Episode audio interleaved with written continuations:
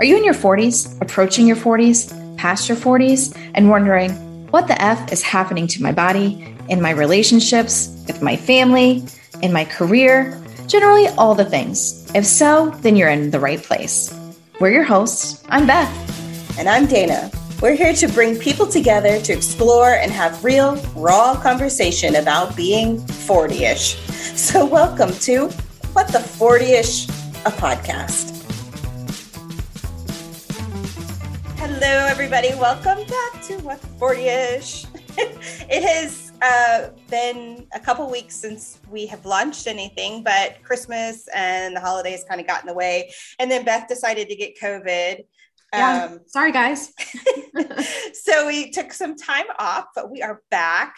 So Beth's voice sounds a little bit rough, but she's doing fine.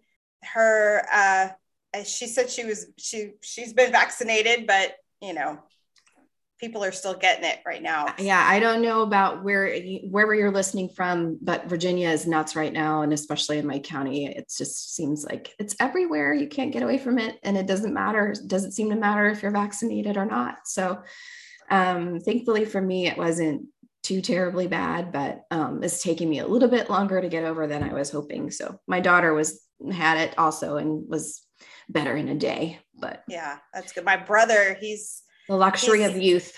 yeah, I well, we just got our boosters. So, but we were out. My brother sounds like he might have it. I don't. I'm not really sure, but he. uh We were around him at Christmas, and he started feeling bad like the day after. But none of us have come down with anything. So hopefully we're all okay. And fingers crossed. Yeah, it's it's crazy. So we are back. Happy 2022. I do have to give a shout out to Betty White, who I am oh, so sad she passed away. But I was cracking up. I was like, you know what? She just didn't want to make 2022 shitty. She's like, I'm going to go 2021. I don't want to ruin it for everybody else. Um, but damn, 99 years old, almost 100. So like all the magazine covers have the 100 year celebration. I know. Like, the day after I got my People magazine, it was like Betty White turns 100. And I was like, God, this is sucky timing. Yeah. Well, I feel like it's just like a continuation of her joke, joking personality like mm-hmm. i'm gonna get you guys and then i was reading today that they said she she passed in her sleep which i'm like that's amazing that's yeah you know best way to go she deserved know, right? it she mm-hmm. deserved mm-hmm. it yeah. So, and if we get a dog, like I'm, you know, I'm trying to beg my husband to let us get a dog. I'm like, if I get a female dog, I might have to name her Betty White. Like, oh. that'd be the cutest name for a dog, little Betty White. so anyway so we're glad we are back and we are all healthy and we have we have a super awesome guest today her name is kira rodenbush she she has her own podcast what's uh, it's called what's up with your stuff conversations on the consequences of clutter um, so she's a she's a, a, massage therapist, a licensed massage therapist. She's been for several, many, many, I think it was like 20 years or something. 20 like, years, 20 yeah. years. But she also is a um, she's also done declutter. I don't. What do you call that? What do you call uh, that? Well, that's so funny that you. Well, professional organizer or organizing consultant. But yes, I it, when I started doing the work, it didn't have a name, and so uh, I had to wait until other people were writing books detailing what I was doing to find out what they were calling themselves to actually have a recognizable uh, job title for it. So what, how long have you been doing both of the these things? Well, I started organizing in New York City in about 25 years ago and uh, moved to Portland, Oregon in the fall. I'm sorry, in January of 2001. So it, after I completed my massage licensure and had just started that work, um, I went back a couple of times back and forth to New York and would work with clients that I had worked with before and took on some new clients as well while I was there. But I had noticed that in that time, my approach towards organizing had, I began to realize that my internal dialogue when I was doing massage and my internal dialogue when I was organizing were very similar. The questions that I was asking myself as to, uh, how something was functioning inside of its allotted space. I'd just be like, you know, oh, what's this doing here? Hmm, what happens when I, you know, like, why do you have this here? I'm not judging you for the way that your shoulder is not moving, but this. if i if i like go through the outlines and like explore the boundaries of the container it's pretty evident that you're trying to stuff 10 pounds of shit into a five pound bag here. And it was this very like, what, what, not what do you need and not need so much is like, what is this serving its function? in this location do we have are we what happens in bodies a lot of times when we uh, have a, a, muscle that will go out our body and its infinite wisdom has all these other accessory muscles that it's not their primary job to serve the function of getting your shoulder like this but if the the rotator is not functioning properly all these other muscles will be recruited to assist. And then it just kind of makes that like hop along that hitch in your get along, as my mom would say, like whatever the thing is. That same thing would happen in environments when things were where they didn't belong. It would interrupt the flow of energy in the space. So I would notice that my conversation started to shift a lot. And then it was after meeting somebody and working with them in their home in New York. I had met them out in Oregon. Uh, and when I came back to New York, I went to become uh, to help him and his wife in their space. And this was the first person although i had worked with people who had some clutter like i would say hoarding wasn't a thing at that time. It wasn't they didn't have tv shows about it. It was not a diagnosable illness at that time. It was just people had too much stuff and then they had way too much stuff. I had dealt with people that had too much stuff and way too much stuff but this guy had goat trails through his space and like you would have to climb over things to get oh to it was God. like like nothing I had ever seen before. Like hoarders, like the show. Yeah, beyond it was it was hoarders. It was as bad as any like any time I watched that show kind of like almost like addictively and I have never seen anyone who was any worse off than he was. That I mean it's all basically in line with as bad as I've ever seen on that show.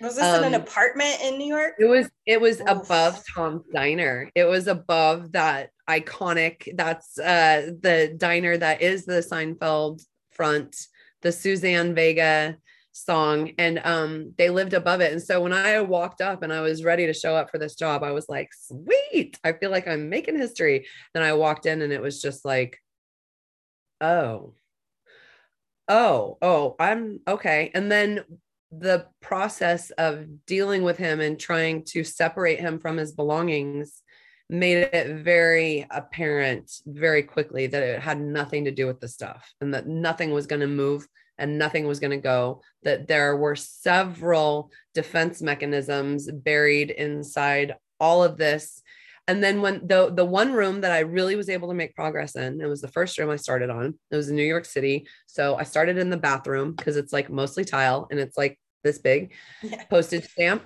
So I went in there and went to town, it got everything together. And when I went through the medicine, I mean, it wasn't just medicine cabinet, it was just like things, bags of things, everything stacked everywhere. Over and over again, all I kept finding were digestive aids and um, like elimination aids and skin topical skin creams for skin conditions. And so, having had the awareness a, a lot more of a kinesthetic and an anatomy and physiology awareness after having finished massage school, I was just like, this guy's not eliminating anything. Like nothing's moving. He's he's taking things to facilitate the movement of stuff through his body and it's so toxic that he has to put cream on it to like it was just treating so many symptoms. Everything he had was treating symptoms. And it was just all the same root cause. And it was realizing that number one this was completely out of my scope of practice. It was completely out of my ballpark. I was not i and and then the conversation that I had with his wife and seeing how desperate she was for any kind of uh, hand. When I walked into his apartment that first time, it was the first time that anyone had been in his space. Three that three people had been in his space at the same time himself his wife and me since 1989 and this was in 2003 2004 so anyway that was when i first really started to put it together. And then i a lot of the work that i would do also um, in my massage career i i sort of found my niche in prenatal and postpartum massage and then even deeper into prenatal and postpartum grief massage and grief oh. massage and then seeing the way that that literally that grief and trauma shows up in the tissues it changes the texture of the tissues and then it changes an individual's ability to process the belongings that are wrapped up in the trauma. It just it just it, it's such a it's so layered. There's so much going on there. And and the fact that people are immediately impacted when they pick up something of sentimental value and it can just like completely you know people will say like i don't i don't even know where to start. And it's like it's not about the stuff. It's it's about something that's so much deeper than that. So you really have to sit with folks. And the same thing with with body work. Like it's my goal to show my clients that they already have all the answers that they seek. And even in the body that you have is the perfect vehicle for your body in this moment wherever it is however you wake up in it it's the message is for you inside here. And like everything we need is like right here as long as we can draw a breath. And then everything else is it's addressing an an external need. But as long as we're here and drawing breath this is where it has to start. And so the work that I do with people has a lot to do with helping them. It starts with the mindset shift of like, what are you trying to accomplish in your space? What is it? And what's the story that you want to tell? And a lot of it also has to do with, I mean, this part can get a little bit grim, but it's like if you were to die in your sleep or get hit by a bus, what's going to happen to your stuff? What do you want done with your stuff?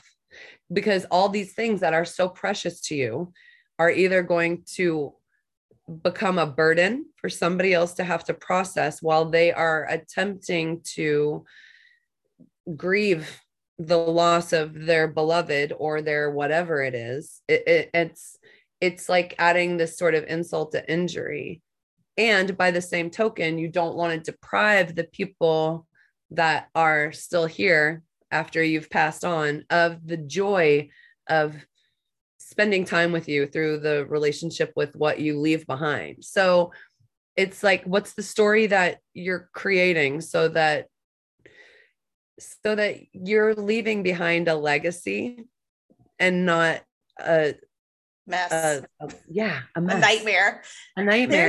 There's, there's some country, I can't, I think it's like Switzerland or Sweden. You've probably heard of, where they do the death cleaning. The gentle art of Swedish death cleaning. Yes, yes. and that's like, that that is a lot of this. It's so amazing, but people, uh, Americans, don't want to hear the word death in cleaning. Like, don't don't talk to me about death. Like Americans want to like hang on to this like idea that we're somehow immutable and, and invincible and it's really difficult to think about not being here.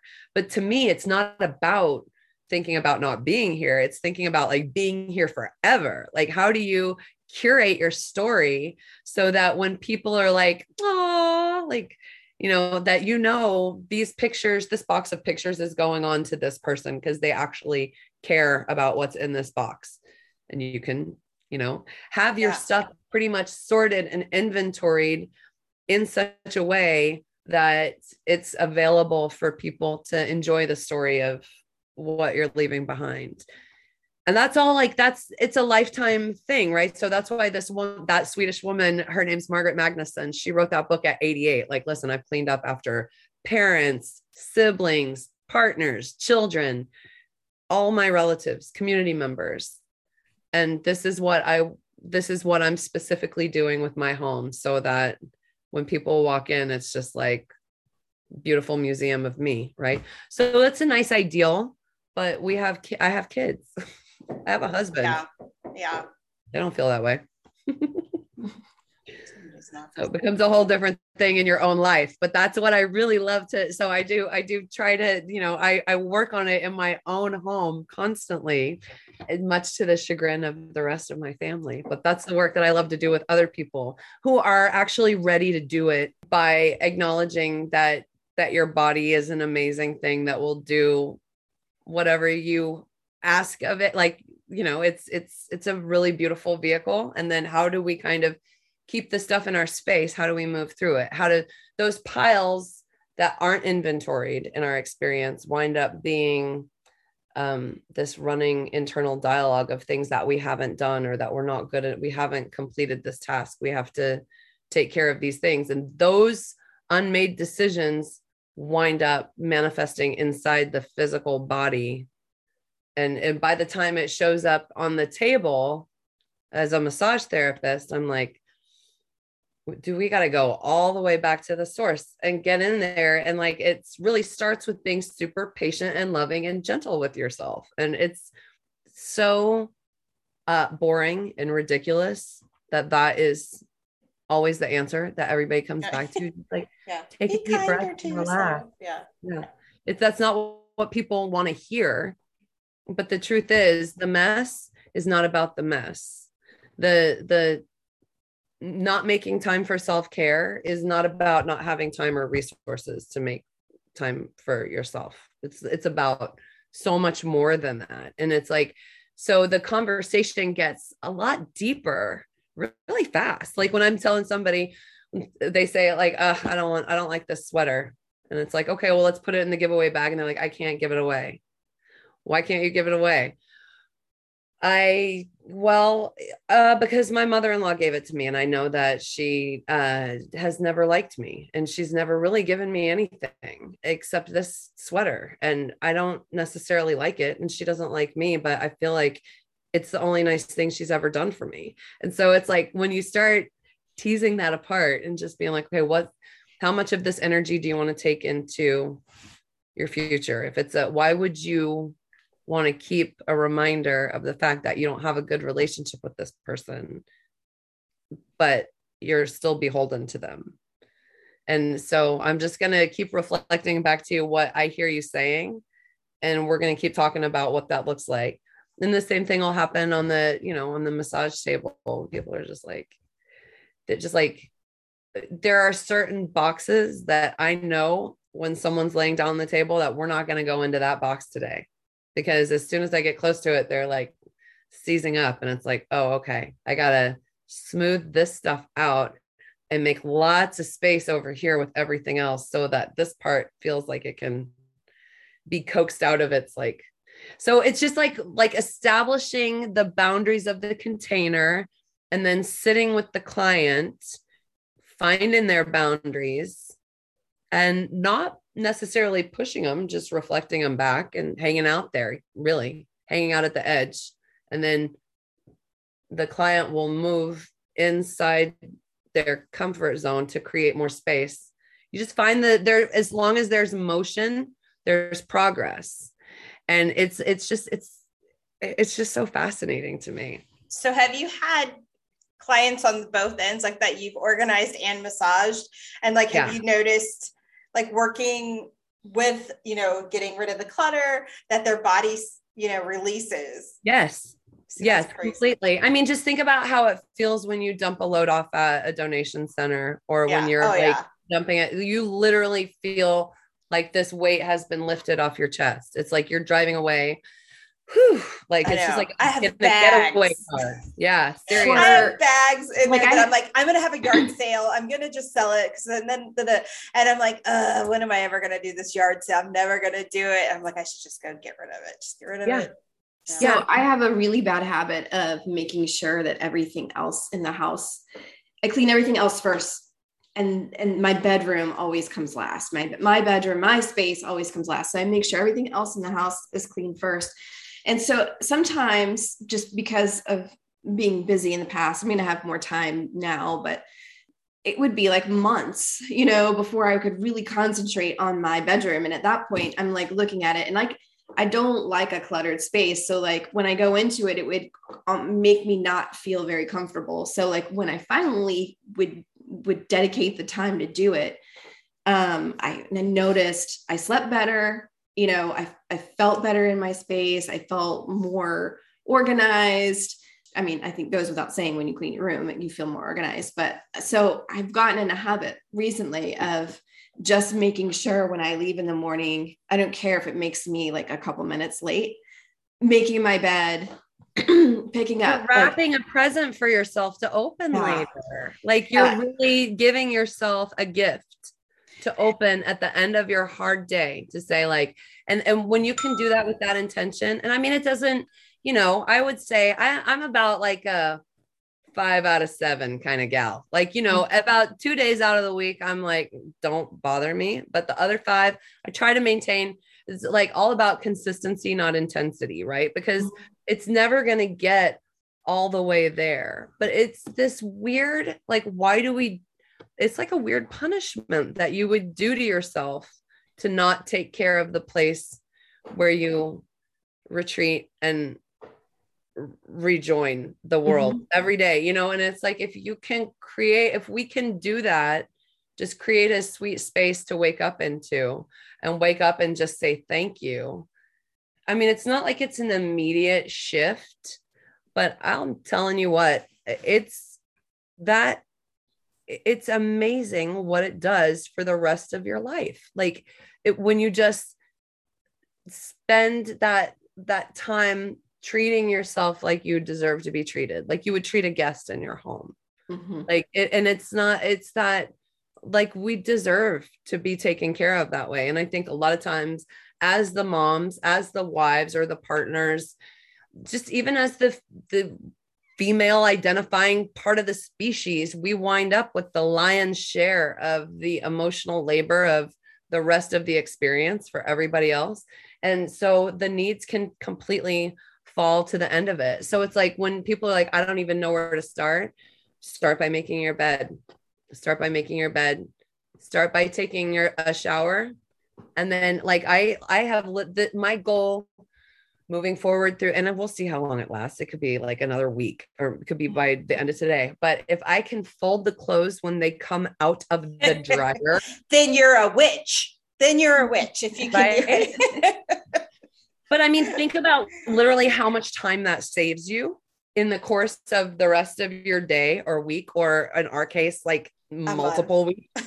week there's a the the tables in the laundry room if that doesn't happen they become the laundry churning station where we're just like i'm just like i just like stick my hand in and keep pulling out socks until and just throwing one at a time in this direction. Like i just find give me a pair just one pair. I know. It's like it doesn't ever happen but if i can just do it as soon as it comes out of the dryer it's kind of it to me it's the, it's tantamount to going to a restaurant and having $10 and ordering $10 worth of food and telling the server like sorry i have $10 i'm eating $10 of food. No if you are ordering at a restaurant you're like okay i'll get the $8 sandwich so my server can have a couple bucks you know? Like that to me that that couple bucks is just like folding it as soon as it comes out of the dryer as opposed to like completely shortchanging the server of the like if we can just get it all done. Now and then hopefully we'll extend that to other areas of the home. And i don't know it happens slowly especially when you're running the household and everybody's doing their own thing. Yeah. It's awful. Laundry is the worst thing in the world. Laundry is the worst. And i have a and i have a really I, i'm telling you guys all my bad habits right now. I have a really bad habit of um restarting the dryer because it's been too long. So I want them to like de-wrinkle. So I'll restart the dryer and then I'll get busy doing something else and then completely forget again. So there's been times, admittedly, that I've turned that dryer back on like four or five times. Hey, and that's not that bad. I'm the dryer than the washer. I've put it like pulled them out of the washer and I'm like, I've been in there for a day or two. I'm like, okay, wait, yeah. do they stink? Do I got to rewash it? Which I should, but you know, a load of vinegar and baking soda is gonna have to kick this one. And yeah. Oh my um, gosh. Laundry is yep. the worst. It's the worst.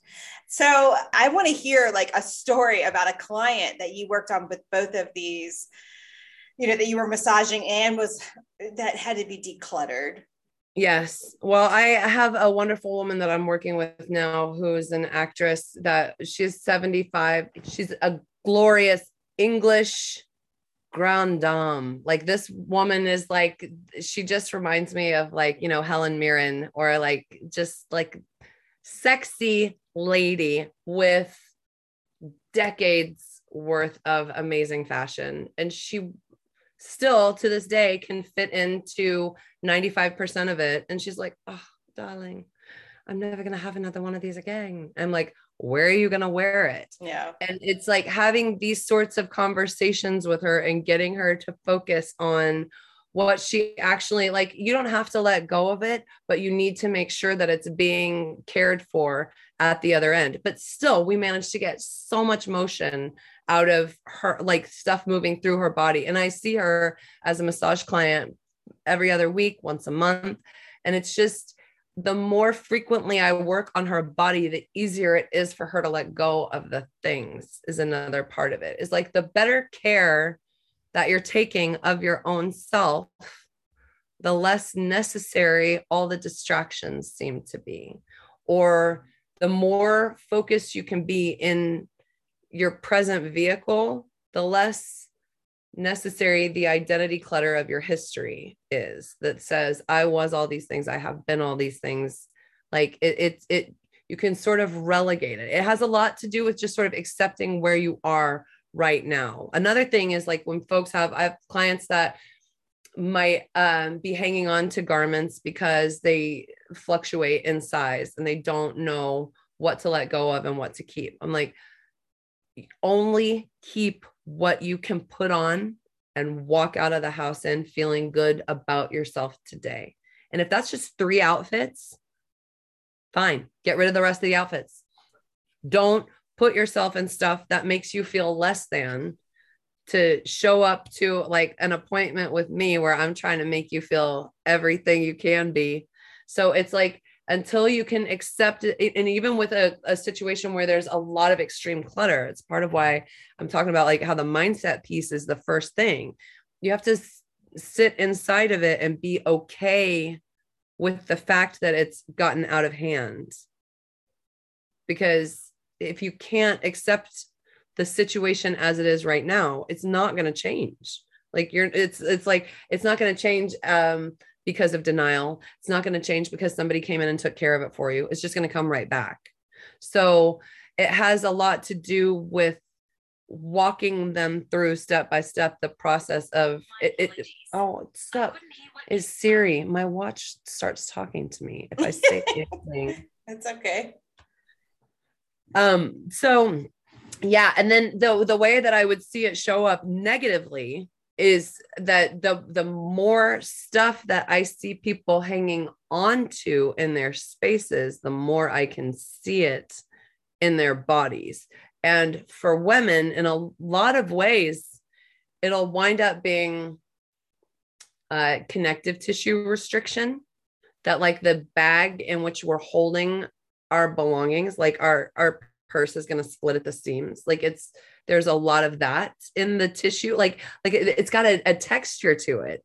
So it's a uh, don't know if that answers your question but it is it's pretty the transformations are that that that sense of intention about moving through your space or your world inside this body begins to shift on in a ripple effect. You can't just like if you're taking constant care of yourself and really focusing on your wellness. And and and yes i'm going to also say that this is it all sounds really like privileged honestly. Like it's not not everybody can go get massage once a week or once a month or right. once every 3 months but it doesn't have to be massage. It can just be whatever you need to do to care for yourself and to feel nurtured inside of a space will really help to kind of drop the scales from the eyes of what all the extra stuff is doing there. A lot of times it's just like a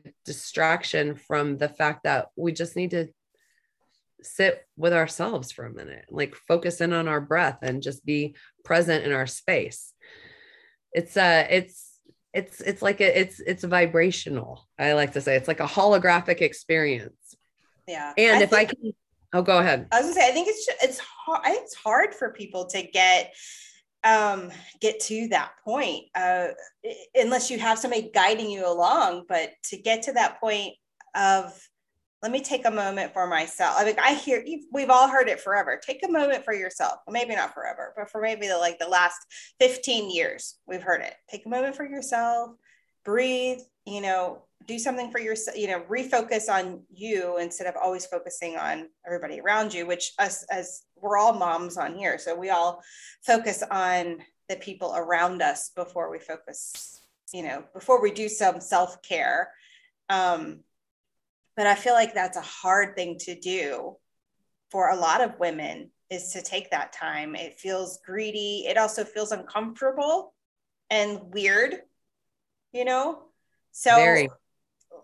like saying that like so for somebody you know i mean i've done yoga i've done i've tried to meditate. I i hear people talking about how amazing it is. It and you know and, and everybody does say at the beginning it feels really weird.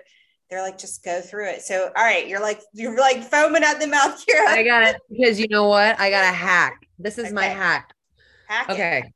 i oh i i do not I, no, I don't like to be quiet. I don't like to sit still. I don't like to don't that is like the worst thing for me. So that what you're saying like oh people say it's good for you people say blah blah blah i was like i no way i'm not to do it i'm not to do it and then so this my other i have that the other voice comes in and is like my my grown up, the actual adult in my brain, because I do have one. I just usually keep her bound and gagged because she's so freaking annoying and she keeps me from doing the fun stuff. But she uh she'll sit down and be like, I know you don't want to meditate, honey, but you like candles. Will you light a candle and look at the flame for five minutes while I tell you how awesome you are? And I was like, okay, uh, fine. So I did, I did, I did. This was like right about let's say the middle of October when this part of the journey was beginning, this podcasting journey for me. Um, I was like, I'm going to try this. And it was so refreshing. And I went downstairs. I had a great day with my family. I wasn't snippy. I was like, hmm, that's interesting. And then um, I kept doing that with the candle for like five minutes, like about, you know, a couple of, and then I said, I woke up one morning and uh, hit the snooze button, but lighted, lit the candle and rolled out of bed and sat there and watched the candle. And I was like, wow, this is great. But then I was still like, yeah, but it's still, then I thought to myself, what if I find meditations that work for me? Spotify is full of them, all different people, all different types, all, whatever. I'm still going to snooze, but I'm going to lay in bed and do it first thing in the morning. I'm not moving out of my bed. I just roll over and instead of hitting the snooze button, I hit play on my Spotify app and I roll back over and I lay down and I sleep for 20 more minutes while somebody tells me what a great day I'm going to have. And then it's like, okay, it's time to wake up. And I'm like, okay, let's do this. And I feel like I just figured something out that was like, okay, I can do that. I can snooze twice in a row while people tell me nice things, but yeah, I can't meditate. I'm not going to sit there like oh, Om Shanti cross legged for 20 minutes. I'm going to just be like, man, bored. So, but it still has the same, my brain doesn't know the difference, you know, and it's freaking awesome. So I highly recommend uh, finding a meditation that you can just ignore while you're waking up. You don't have to let anybody be the boss of you, but just see what it feels like to have somebody whisper sweet nothings in your ear. you don't even have to move out of your bed just see. I like that. Yeah, I think I could do that. I think I could do that. Maybe I could do that with my my daughter. She's she's always my old my youngest has always been into breathing. Like some one of her preschool teachers, you know, would breathe with her because then she'd lay in bed. She'd, mommy, can we do the breathing thing? I'm like, yeah, I'll breathe with you because uh, you know, in theater you do it a lot. You do a lot of breathing yeah. exercises. So mm-hmm. um, but I'm like, you know, getting her up in the morning to go to school is the worst thing in the whole wide world. Like it's horrible. But maybe I could do that, just bring my phone in there. She and I can just lay there in her bed and just meditate and then maybe she'll make straight A's and so we can get a dog. they have one they have ones for teens, for young meditators. They have really, and it's so sweet. It's like, it's amazing how the kids respond to that kind of stuff too. Like sleep stories, like after, like on a rough night when I'm like, I know I'm supposed to be reading to you, but just, how about we find somebody to like tell really sweet stories and this and they're out and i'm like oh my god. So yeah but that like let technology be your friend. It's those little hacks i think that's part of the the wonder of of having a little meditation coach in your pocket. Kira it's uh, it's funny because when i listened to your podcast um, and I heard your intro and your voice, I was like, I bet you she she meditates and does yoga and like because you just have this very calming, like very smooth voice, and I was like, I could just listen to her all day, just because your voice is so calming and and I I I just assumed you were, you know, like some kind of meditation guru or something like that. Just listen you. to your voice. Yeah, well, that's the that's the theater background that I share with you, Dana. Mm-hmm. like, uh, no, but um, that my friends call that my massage Kira voice. They're like, "Oh, massage Kira is here to play." It's like mm-hmm. I can't when I'm in the studio. You know, when I'm in a massage space, it's. But overall, my regular speaking voice is a lot uh, more bouncy and loud. But I do like to drop it down there every once in a while. Yeah, you do. Like your kids say different, right? They're like, "Yeah, right. Who's this?" Yeah, yep, totally. you have a nice, you do have a lovely voice. I, I, think Beth has a good voice. When I listen back on our, our step, I was like, oh, my voice.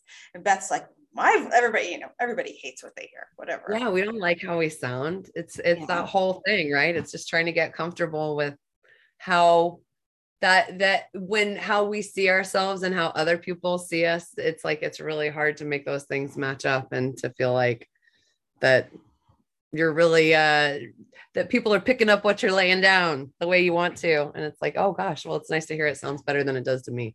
Yeah. And you guys both sound great i saw. Oh thanks Kara. okay so you did you gave us a little hack on like meditation. So what's your hack on you know i think for the majority of us we have some clutter. We probably i don't know what the percentage of hoarders are out there. Um, but i would say for the average person who has some clutter and it's overwhelming. Like I know I have way too many clothes, and I'm I am that person that I have clothes in like all the sizes, and I can't. I can literally probably fit into three outfits I have right now, but I'm like, eh, I'm gonna get into that. So I am that person. But what's your what's your hack? Because it gets overwhelming. Like, right? Oh man, you know well the first thing is uh okay so this is one that i actually picked up from a different organizer whose name her name is cass aronson um, and Cassandra Aarssen is her name. I'm sorry. And she is uh, the clutter bug is her thing. But she says put all your clothes, hang them the opposite way on the rack so that they're facing you. And then whatever you're wearing after you've hung it up to put it back out of the laundry or after wearing it or whatever, put it back the regular way that you would normally hang something up. Then after three, six months, whatever, look at how many things are still facing you and get real with yourself. Like it's, and it, and I think this is the other thing about being sort of gentle with yourself at the outset is that expecting that it's all going to be different all at once is not like that idea of like turning on over a new leaf and it's all gonna that's not realistic because the we when we are at our best and on our game and doing all the things and checking off everything on the list that's great for then. And then you hit a bump or somebody gets sick or you, the bottom falls out of everything and you are wiped clean. You're sent sideways. So i get really uh, frustrated with this idea of like do it once and you'll never have to do it again. That's bullcrap. Like if anything, this life has taught me that whatever the lesson I think I've learned is, is going to be coming right back around to bite me in the ass pretty quickly. So I'm try to be really like, we're just going to meet today where it is. So with that said, when I walk up to a sink full of dirty dishes and my brain starts to kick into overdrive and says like, all of this is these are all the signs that you're an idiot and that you can't get it all done today. I have to tell myself, like in real time, catch myself with the same woman that sits and says, "Go sit down and look at the candle." I'll yeah. say, "These are all signs that your family is fed." And that we have the blessing of a bounty of food in our home, and there are no grumbling bellies in this house right now. That is a great blessing. And then just start to, as boring and dorky as it sounds, meditating on the process of wiping like this bowl that fed my family what oh it just came from the goodwill. Okay so even before it came to the goodwill it was feeding we have no idea how many wonderful people how many people has it fed since it's entered my home? How many hands were present in the original manufacture and shipping of this thing? How many people have touched this item that is sitting here in my like this is nurturing my family and the people I love. This is warm water. It's right here in the tap. I can like there's so much to be grateful for in a sink full of dirty dishes. If you can eliminate the negative self-talk and start to view it as an exercise in mindfulness. And then it's like self-care. Self-care is silencing the voice that's telling you that you're not doing it right or that you could be doing it better or that somebody's got it better than you have it or that you should you have it better than everybody else and you should like shut up. Just let me wash the freaking dishes. That is a big part of it. And then the other beyond that sense of like mindfulness around those exercises is like being aware that just because you've done something up a certain way up until a certain point, i.e., drop the dirty dishes in the sink, doesn't mean you have to keep doing it that way moving forward. So if I can walk up and wash one or two bowls and walk away and don't even get to it, I still have two less bowls than were in there when I walked up. And whatever bowl I'm setting down is not going to get put on top of it. It's going to get rinsed and washed and put away because my habit is now to rinse and wash it and put it away. And then through leading by that example, we can't always enforce these rules in the rest of our house. That whole my way or the highway is not fun if you're a parent or if you're a roommate or if you're cohabitating with anybody. There's and and getting everybody to agree on the same basic contract is like even if you can in theory because I did live on a commune and I gave birth to my first daughter in a commune when you have a bunch of people who say they all believe the same thing, it's not necessarily a good thing. So, like, there's always going to be like range, like, even in a group of people who all say, Yeah, we're going to agree to maintain things exactly like this. Each individual ultimately starts to think that they have the best way of doing things. And it's going to kick everything else into a sense of like, you just kind of have to find the routine that's going to work for you and make sure that if it's your job to control the flow of the whole house and you can do that and get people to fall into line, that's awesome. And it's like I have to kind of choose my battles. I think that's a big one. And one of those battles was that while the kids are under the age of five, I have to deal with the fact that four to five days out of the week, it's going to look like a frat party in my house. Like yeah. it's just gonna, and, and I have to be okay with that and all of my perfectionist tendencies and all of my fear of judgment from all the people who aren't coming over because we're in the middle of a global pandemic can just sit back there on the back burner. I don't have to be responsible for their judgment. Like I get to show up and and like so as long as I'm okay with the level of it or the other people in the house are okay with the level of it, it's really nobody else's business. So that's the other thing I'm always is like examine what's that voice in your head that's telling you what are the standards. Sure, there are some uh, external factors that we can all say we agree. But for me, how to combat clutter is to look at, don't think about what you don't need, only think about the actual things that you need. Like in a basic bedroom, you need the bed. If depending on when your house was built and what kinds of built-ins are available, like I live in a 1911 craftsman and in my kitchen there's nothing. Like it, it's like I had to create shelving out of different units and things because people in 1911 had a freaking pie safe or something or like an yeah. ice box. Yeah. They didn't have like, you know, it's like there's no closet space because people had wardrobes and yeah. bureaus and things. So determining like living in an old school house has really kind of helped me get minimalistic about a lot of things and and and getting really intentional about what goes where because uh, it's not designed for all the stuff of the modern family. Yes. I start agree. with what you start with what you need, really. And this is a little story that I tell all the time, but really what blew my mind and what this is where I start. Um, at the Smithsonian Institute, there I the one display that caught my eye more than anything when I was traveling cross country to go from Texas to New York City to start my 20 something fabulous life was a mock-up of a Buddhist monk's cell and inside that cell was a bedroll, a cushion, a low table desk thing, a candle, a parchment, and a quill. I just, just like it blew my, my mind. Just sat there thinking, like, what do you need? It's not here. And whatever it is, just write it down. Go meditate. I don't go know to bed. I do that. Right? Well, I know. but like that, it's like when you look at like when your needs are being met outside of whatever your comfort zone is, like look around your space and think, what is the story that I want to tell? and then just allow the this is my number one trick that I do when I'm like, okay, it's got to change right now. I put on that old C+C Music Factory song, things that make you go, uh, and I grab a garbage bag and I race through my house. And if it makes me go, uh, like it goes in the bag. And that bag gets that that process happens once every two weeks.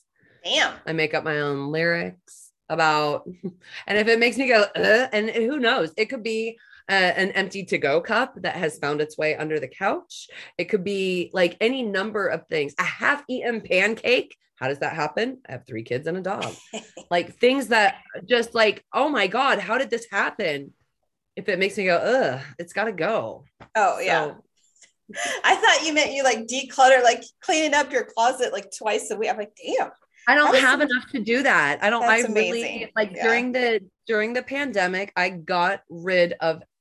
I made four categories in my closet, and they were things my mom gave me, things my aunt gave me, things my best friend gave me, things that were purchased before the birth of my five year old baby, and then things I had bought for myself. This one right here was like the three outfits and I realized like I had this closet full of clothes that I was not wearing. So yeah, that stuff had to go. Like it's not me. I don't. How do you know? It, it's just the more you respond to that voice inside yourself that says, "This is what I feel comfortable in," the easier it is to determine what belongs in your space and what doesn't. But though it's a it's like that decisiveness and that personal call to action and and it's it, it's the good news is if somebody's still listening this far into our conversation, they get it and they know that feeling. So if it's not happening today, that's fine. Get yourself a cup of tea and sit back. Like watch some episodes of Bridgerton and eat some bonbons, but don't beat yourself up today. Think about what you want to do differently and then do it differently. Yeah. I've always been a big fan of like, so my mom used to do this to me when I was little was um, do it during the commercials. So yeah. it's basically like a two to three minute span of focus. And Perfect. like I've and I still I'm that is one something still works for me today. I'm like, okay, I'm gonna take two minutes. I'll put two minutes on the timer and I'm gonna do whatever I can do in two minutes.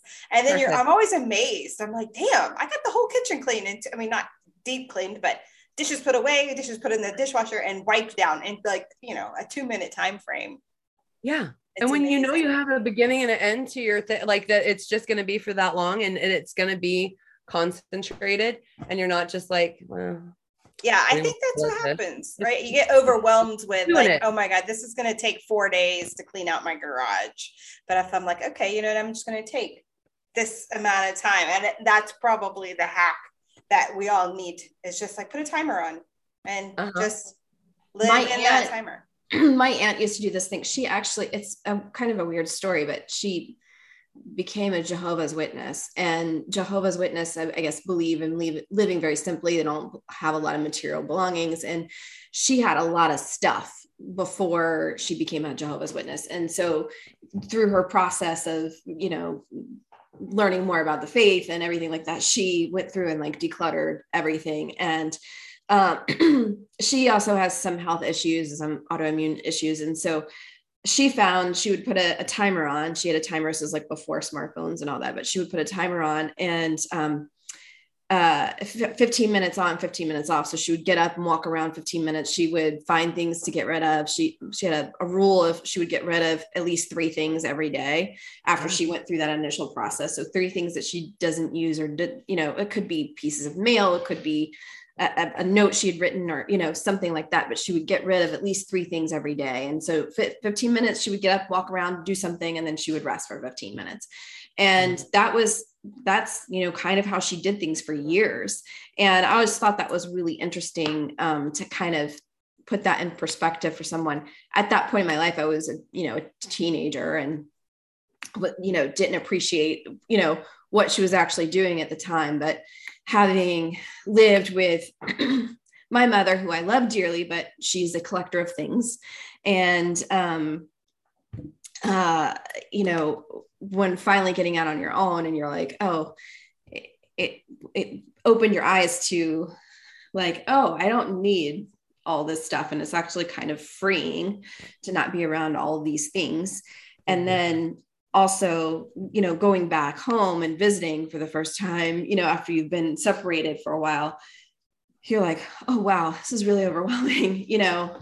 So it's it, it, it does put things in perspective that you know the things when you have a lot of things that you don't necessarily need or don't necessarily use on a regular basis that creates this other thing in your body and your physical this physical reaction that i didn't even know existed um, until you're gone from from your, until you're separated from it for a while. And for me, it took like moving out of state and not being in the same state with with my parents to to realize what it was when I came back because right. I was so used to um, being around it. And um, it's very eye opening and it's freeing when you don't have all that stuff. So Beth, you said yeah. you, you felt like a physical change in your body. Yeah, I mean, I didn't notice it at the time, like separating initially, but when I came back to it, it that that physical feeling of being like just anxiety. almost like yeah, like anxiety. And I'm not a very anxiety person to begin with. So like t- to feel that and be like, oh wow, that's it's a lot of st- it's a lot of stuff. And um my mom's very organ she's she's very organized about her stuff. So like she'll she'll have things but like she'll have things within things. So she'll have containers within containers and put everything in baggies. And I, she's very organized with stuff. She's not living in squalor or anything like that but never was but she just has a lot of stuff. And i think a lot of that comes from being saturation. Yeah it comes from being one of 10 and never really having really anything of her own. And then when she finally could she'd kind of started keeping them like oh i really like this or hey i might use this you know also coming living living in that generation where you didn't have all the convenience items so you kept things that could be useful for something else later down the road and so she just kind of grew up with that and so it was like oh hey i have this cool whip container that i'm instead of putting in the recycle i'm going to wash out and stick in a drawer that i might use one day and um, that is the kind of thing that would drive me insane. Like, um, I didn't notice it at the time growing up, but then after I left, I'm like, why do we have all this random containers and crap that we don't use? You when you when you go to put something away, you grab your regular Tupperware. You grab the stuff that that you buy for that purpose. And so it's just it's I don't know, it's just interesting and then the physicalness of being separated, living around it, growing up around it, and then separating yourself and then coming back to it, you, you're like, oh, it's very eye opening. Um, so it, it, it's not, it's not even, it's not like it's oppressive, but you can just feel the, the, the walls closing in a little bit. It's just like mm-hmm. a drawing that free breath. And that's not to say that even cluttered environments can't feel like cozy or like a nice warm hug. It's just like, you know, there and there, or that even in the same home, you could have rooms that have this wide open airy feel. And then maybe another room that feels more like a little warm embrace. Like there you can cultivate that feeling. It's that when the stuff is taking up so much space that it limits your freedom of movement.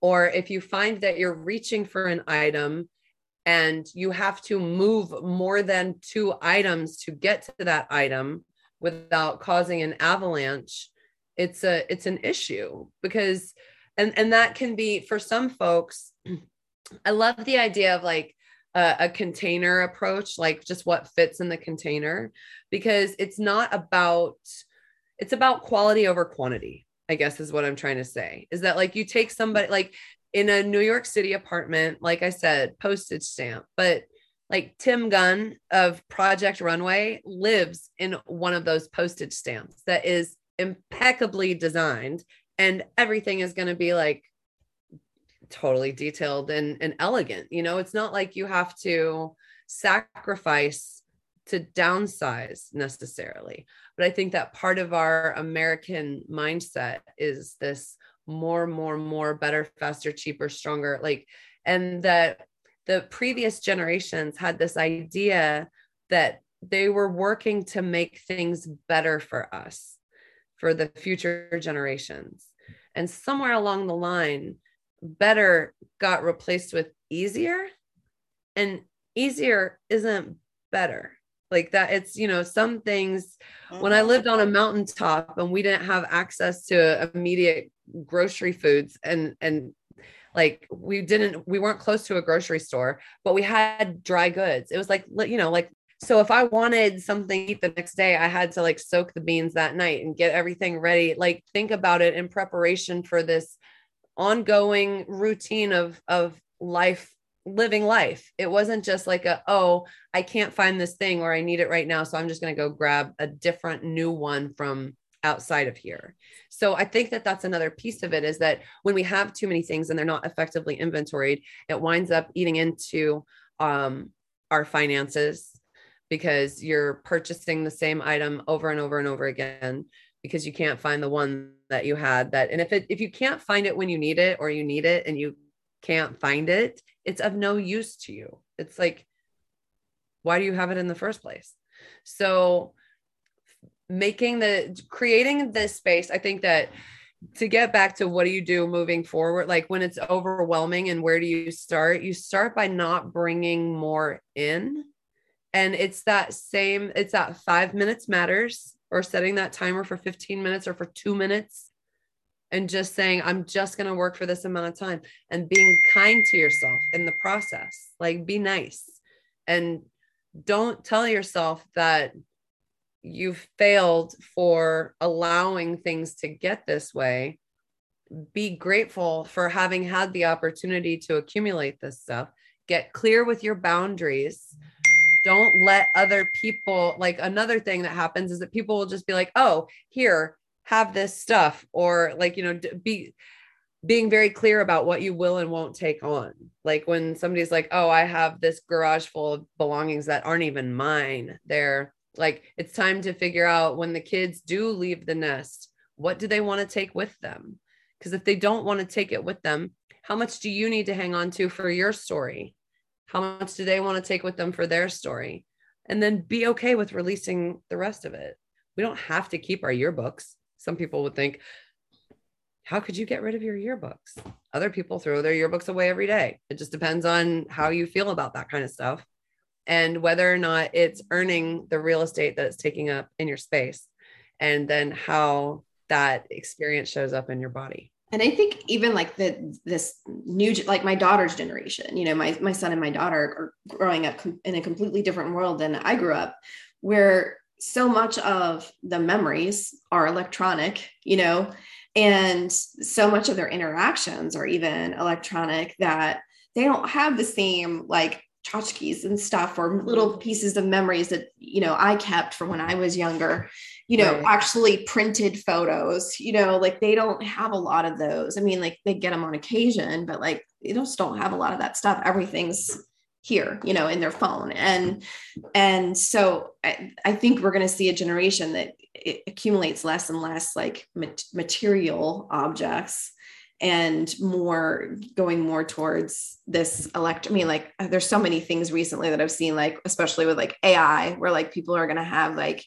houses like in this virtual world and are, will start purchasing items for their houses in these virtual i'm like this is crazy to me.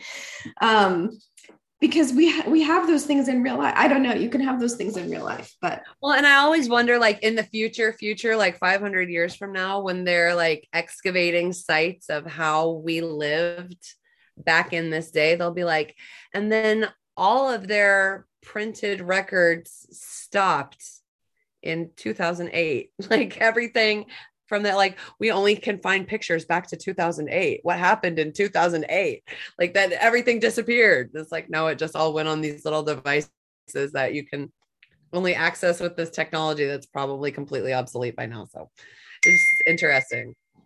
It is. It's it's it's so different. And being and also like i just think people say oh i have a friend who hates when i bring up like the because she's a little younger than i am and i fall into generation x and she falls a millennial and she swears she's like i'm not a millennial and i'm like yeah you are.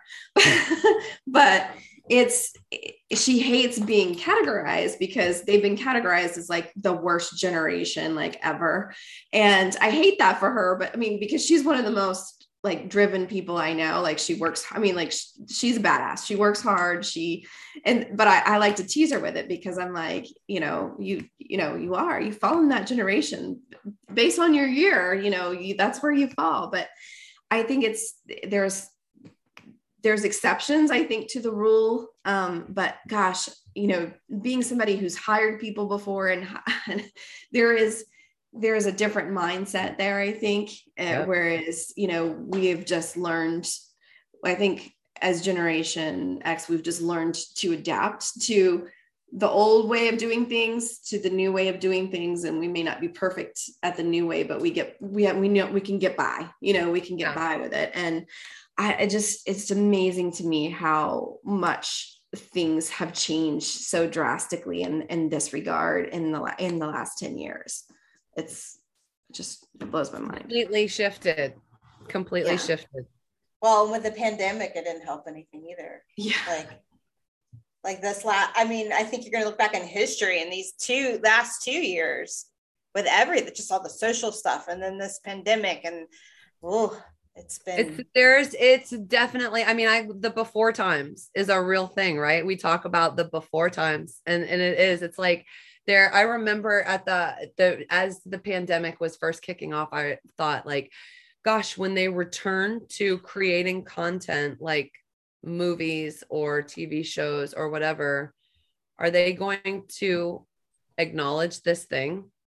Or are they going to go back to telling these stories where this thing didn't happen and so I remembered like Grey's Anatomy was one of the first ones to come back on. And then I was like, thank you. Like, but now they like, because they're just like completely wiped out, right? For like a whole mini season. But then moving forward, they're like, all right, we're going to pretend like it's been dealt with. They have a disclaimer at the beginning of all their things. Like, this is happening in a made up world where our current hospital systems are not being ravaged by this thing because, yeah. you know, like well, TV. Sex in the well, it's not called Sex in the City. What is it called? Right. That and that and just like that. And just like that, they yeah. they're like, yeah, they're probably the same. Like, oh, it's been so long since we could stand six feet together. Like they've made mention of it, but basically right. in the world, it's not uh it's not there anymore. You know what's interesting about that show is that they did the same thing with 9-11. And like you can really see at the beginning of I think it's season four was the first time they had started shooting again after 9-11 had happened. And they kind of had to acknowledge that this thing had happened in their city but it was the, it was just like it changed the tone of like everything shifted you know from that day. So i think even just that sort of pre like th- that chapter from 9-11 to covid is going to be a really interesting chapter yeah. in our time. You see how much stuff shifted because that Facebook happened pretty much right smack dab in the middle of all that. Yeah. Oh. Yeah. Yeah. Oh my gosh. Yeah. So, you know, it's uh I think that that the less attached we can be to the extraneous stuff in our belongings, probably the easier it'll be for us to coast through this experience and maintain quality connections with folks It, I think like these belongings and stuff, like as we're talking about our kids, right, in the future, I'm so happy if people are people become less uh, um, of absorbing material things. Like you know you go uh, disposable clothing like i'd love to get rid of it. I'd love you know I, my husband he will spend you know $200 on a pair of whatever but it lasts him 15 mm-hmm. years and it's you know i mean he buys the, your basics it's hard with the trends going in and out but it would be nice like but jeans, classic styles are yeah. classic for a reason yeah and and it is that's that, that sort of i think that's the the piece that to kind of bring it all back that the fact that we were fed as we were growing up this idea that more would make you happier yeah. and would be the thing that would set you up for success and now that that we're at this point where we're inheriting the keys to the kingdom because everybody you know it's time for the generations to hand down the power. We look at what we're inheriting and it's actually kind of a dumpster fire. And we're trying to mitigate that stuff so that our kids have the best shot at creating the lives that they want for themselves on their own terms yeah. without having to be saddled with all of our expectations and all of our big bulky antiques that you know if they want to shop through that stuff let them but don't put it on them yeah it'll be interesting though if these kids are more minimalist what will be their baggage? I mean, you're going to have baggage, right? You're going to have it show up. What's it going to be? Is it all just going to be the social stuff? The lack of human connection. Yeah. That's why we have to, that's where the massage piece comes back in because something happens when you put your hands with therapeutic intention on another person with no demand for like very rarely do we as humans get to experience touch that's not a precursor to sex or violence once we're past childhood age. And and some of us like you're saying dana some of us don't even get to grow up in households where that's a really common thing. But that's what we need to evolve. It's not the stuff. It's the connections. Yeah we need to stand out there. I love the videos of people standing out there with blindfolds and like, do you need a hug uh, today? And it's so moving. Like the people come up and it's so many times it's men too. They come up and they give a hug to the other, the person that's offering the hug. And a lot of times they'll start almost crying, like because men are probably more in need of that than women. Like if I see Beth, I would give Beth a hug. She would give me yeah. a hug. Um, but I don't, you know, you never see men men really mm. do that. My first time out, like at, after you know pandemic lockdown, where you pretty much have been locked locked up in your house for months. You know, we did the whole online. You know, because I had health issues, like I didn't go anywhere. Like I worked from home. I ordered my groceries from home, and my husband would go and pick them up. And you know, I, I mean, I very rarely left the house. And the first time I remember venturing out and going to a grocery store, I ran into my friend Jenna, who is a good friend of mine. And we had talked, you know, like, but I hadn't seen her. And she's not like my very best friend, but we're we're pretty we're pretty good friends. And I saw her and we were in Costco and I started crying in the middle of Costco. And I, I, you know, we're both wearing masks. And I was like, and you're not you're supposed to social distance but i just went right up to her and i gave her a hug and i said i'm sorry i'm hugging you because i haven't seen you in like six months. And you know it was just so it was just such a surreal feeling because i am a very um like I, I i need people in my i need people in my life. And not that my family wasn't sufficient for me they absolutely were but like i have i mean i have friends and girlfriend support and that kind of thing. And just for the first time seeing somebody after being locked up for so long and just feeling, you know, we had done Zoom meetings and stuff like that, but just like in person is completely different. And that interaction and that, um, you know, honestly, that just that physical touch, that hug was very important in that point in time. And yeah, we were breaking the rules, but I didn't care. yeah. That's the first time I saw my best girlfriend after being separated for over a year.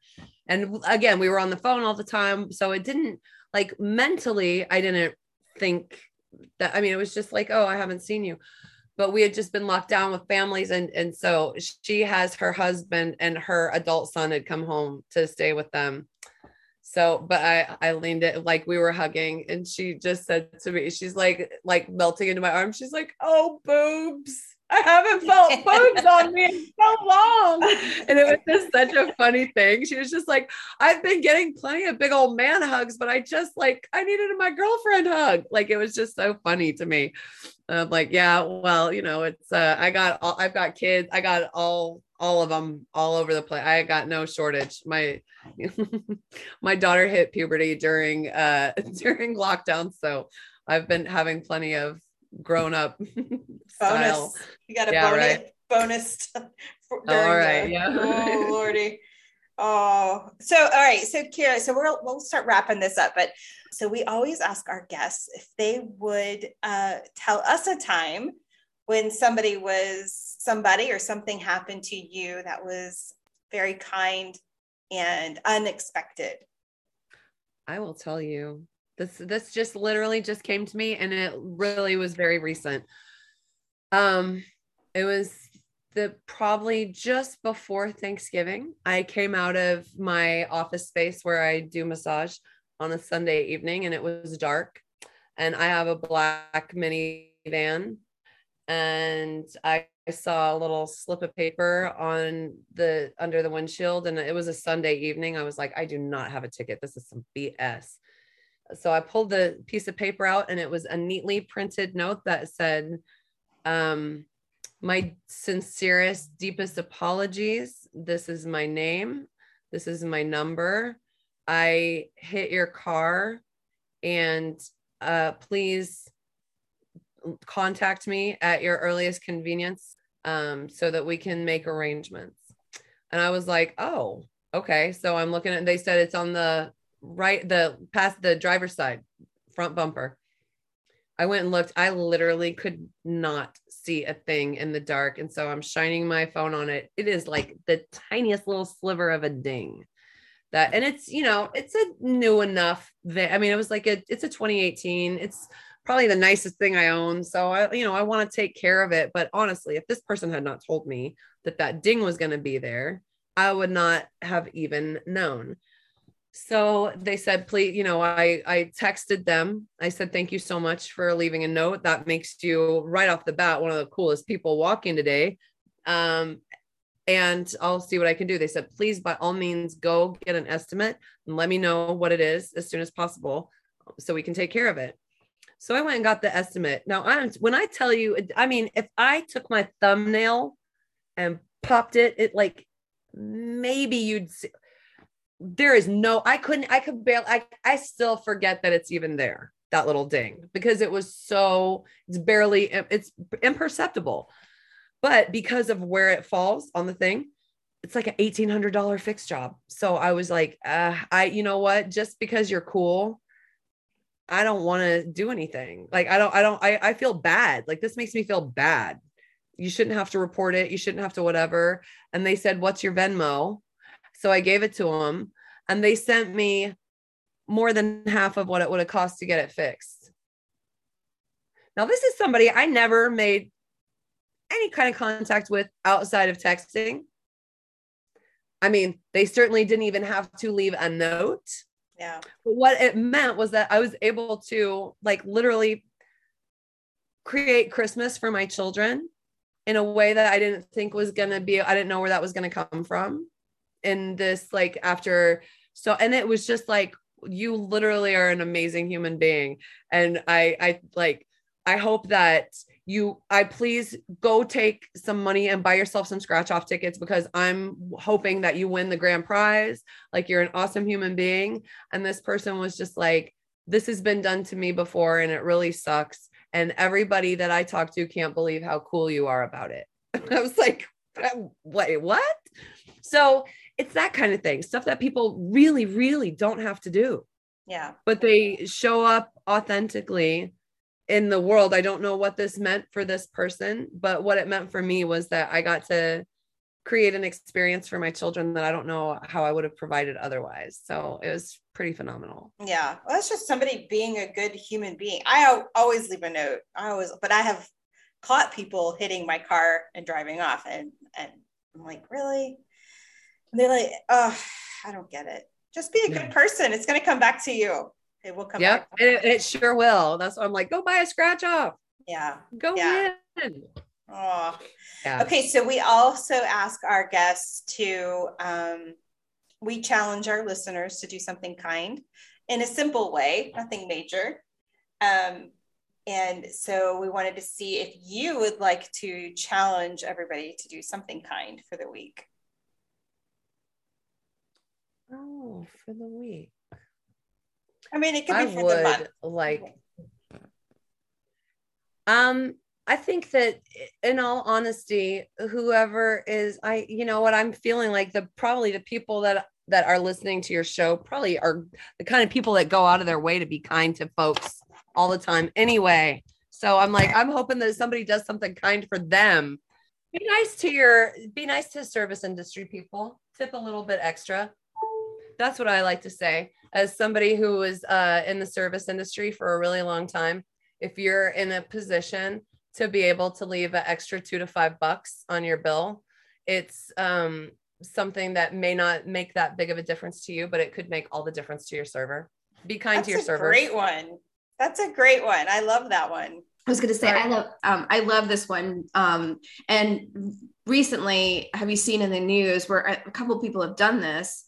Where there was like a group, I think it was a group of like realtors or something, or meeting for something. They were meeting, and there was like 18 of them, and they each um, brought in an, an extra hundred dollar bill with the intent of tipping the server this um, this huge tip and they posted it on social media and they ended up getting like more donations and it ended up being like a $4200 um, tip for this waitress who it was because the table was so large there was two of them but the other waitress got sick and had to leave in the middle of it so she was still going to split it she ended up getting fired over it because I saw that oh it made yeah, me so mad right because they were supposed to pool the tips yeah, that's that wasn't their that, policy. It was no, only their policy because she got this huge tip.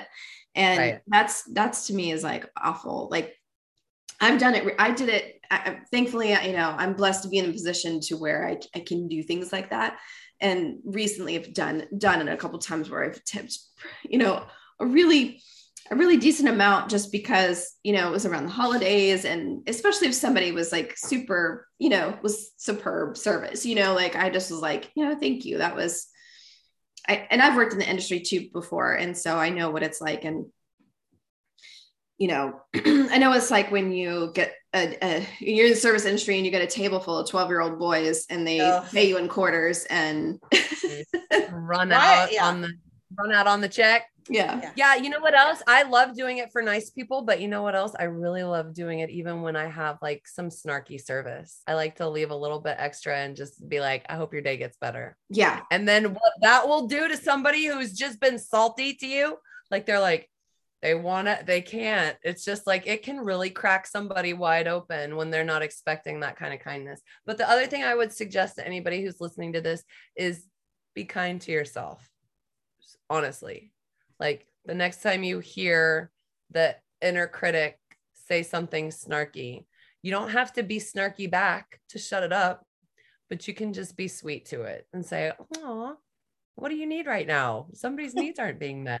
You know, Beth, as a baby whisperer and as a when when somebody's tantruming, like when I see kids tantruming, I'm like, dude, I feel you. Simpatico. I, I'm doing the same thing, but it's been conditioned out of me to why to wail like I wanna. Yeah. But when they're it's they just need to be heard. Somebody's needs need to be met. So be yeah. kind to your servers and be kind to yourself. That's good. I like it. I like it. Well, thank I like you. y'all. Yeah, we like you. We like you. We it's funny because we were going to talk about something totally different, and then we ended up. So we'll we'll we'll bring you back, and we'll talk about. I, hey, I'm not going anywhere. Um, I'll be here yeah we'll talk because we kind of started to touch on it touch on um just generational adulting basically mm-hmm. adulting and are we are we doing it are we doing the adulting that we're supposed to be doing um or has been told that we are supposed to do i suppose I'm Um, guessing that like if we could take the best from our great great grandparents with what our kids have to offer and blend those somehow, I think we'll be on the right track. Yeah. Yeah. Well, we'll have you back. It was pretty Thank you. awesome. Thanks for all your stories and your tips. And uh, I know we would like to. I, I want to just know who whose houses have you been in? Like who's the dirtiest?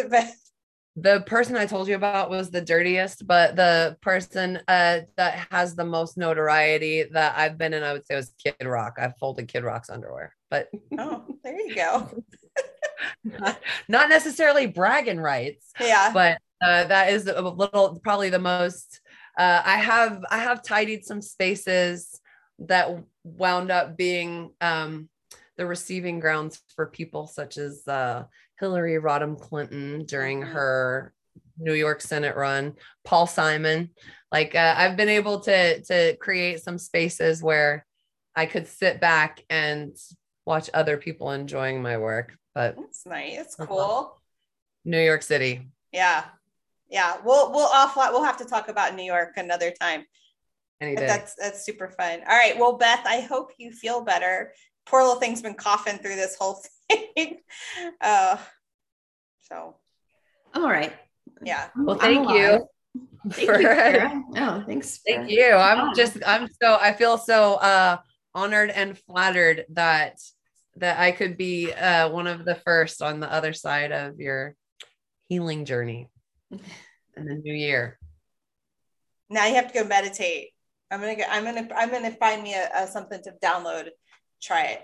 So, um, the um, the Duke has started doing some of those sleep stories. Oh, I I saw one and thought about you ladies today. Like right before that, I was like, "Ooh, I need to tell them about that." You could just wake up listening to the Duke talk about uh, the naturalist. the No, I mean, like, I just want him to be like, "You are so beautiful. Like, you're gonna have an amazing day." Like, I just need him to talk to me. It, Seriously. it'll all be good. there's something wrong with you. So when wait, Bridgerton's supposed to come out in March, right? hop on it. I actually don't know. I think it's March. I hadn't heard that, but that excites me. Yes.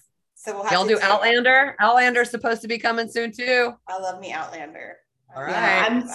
I'm still not completely through um Outlander. I was watching it last night actually. So yeah, get it. Outlander is hot. I love it when they move to. Well, I don't know where you're at. Spoiler: They moved to America. Well, I guess it's It- not really. It's really, I, I, those storylines are awesome. I think they're very timely. They're very timely. Yeah, I love them.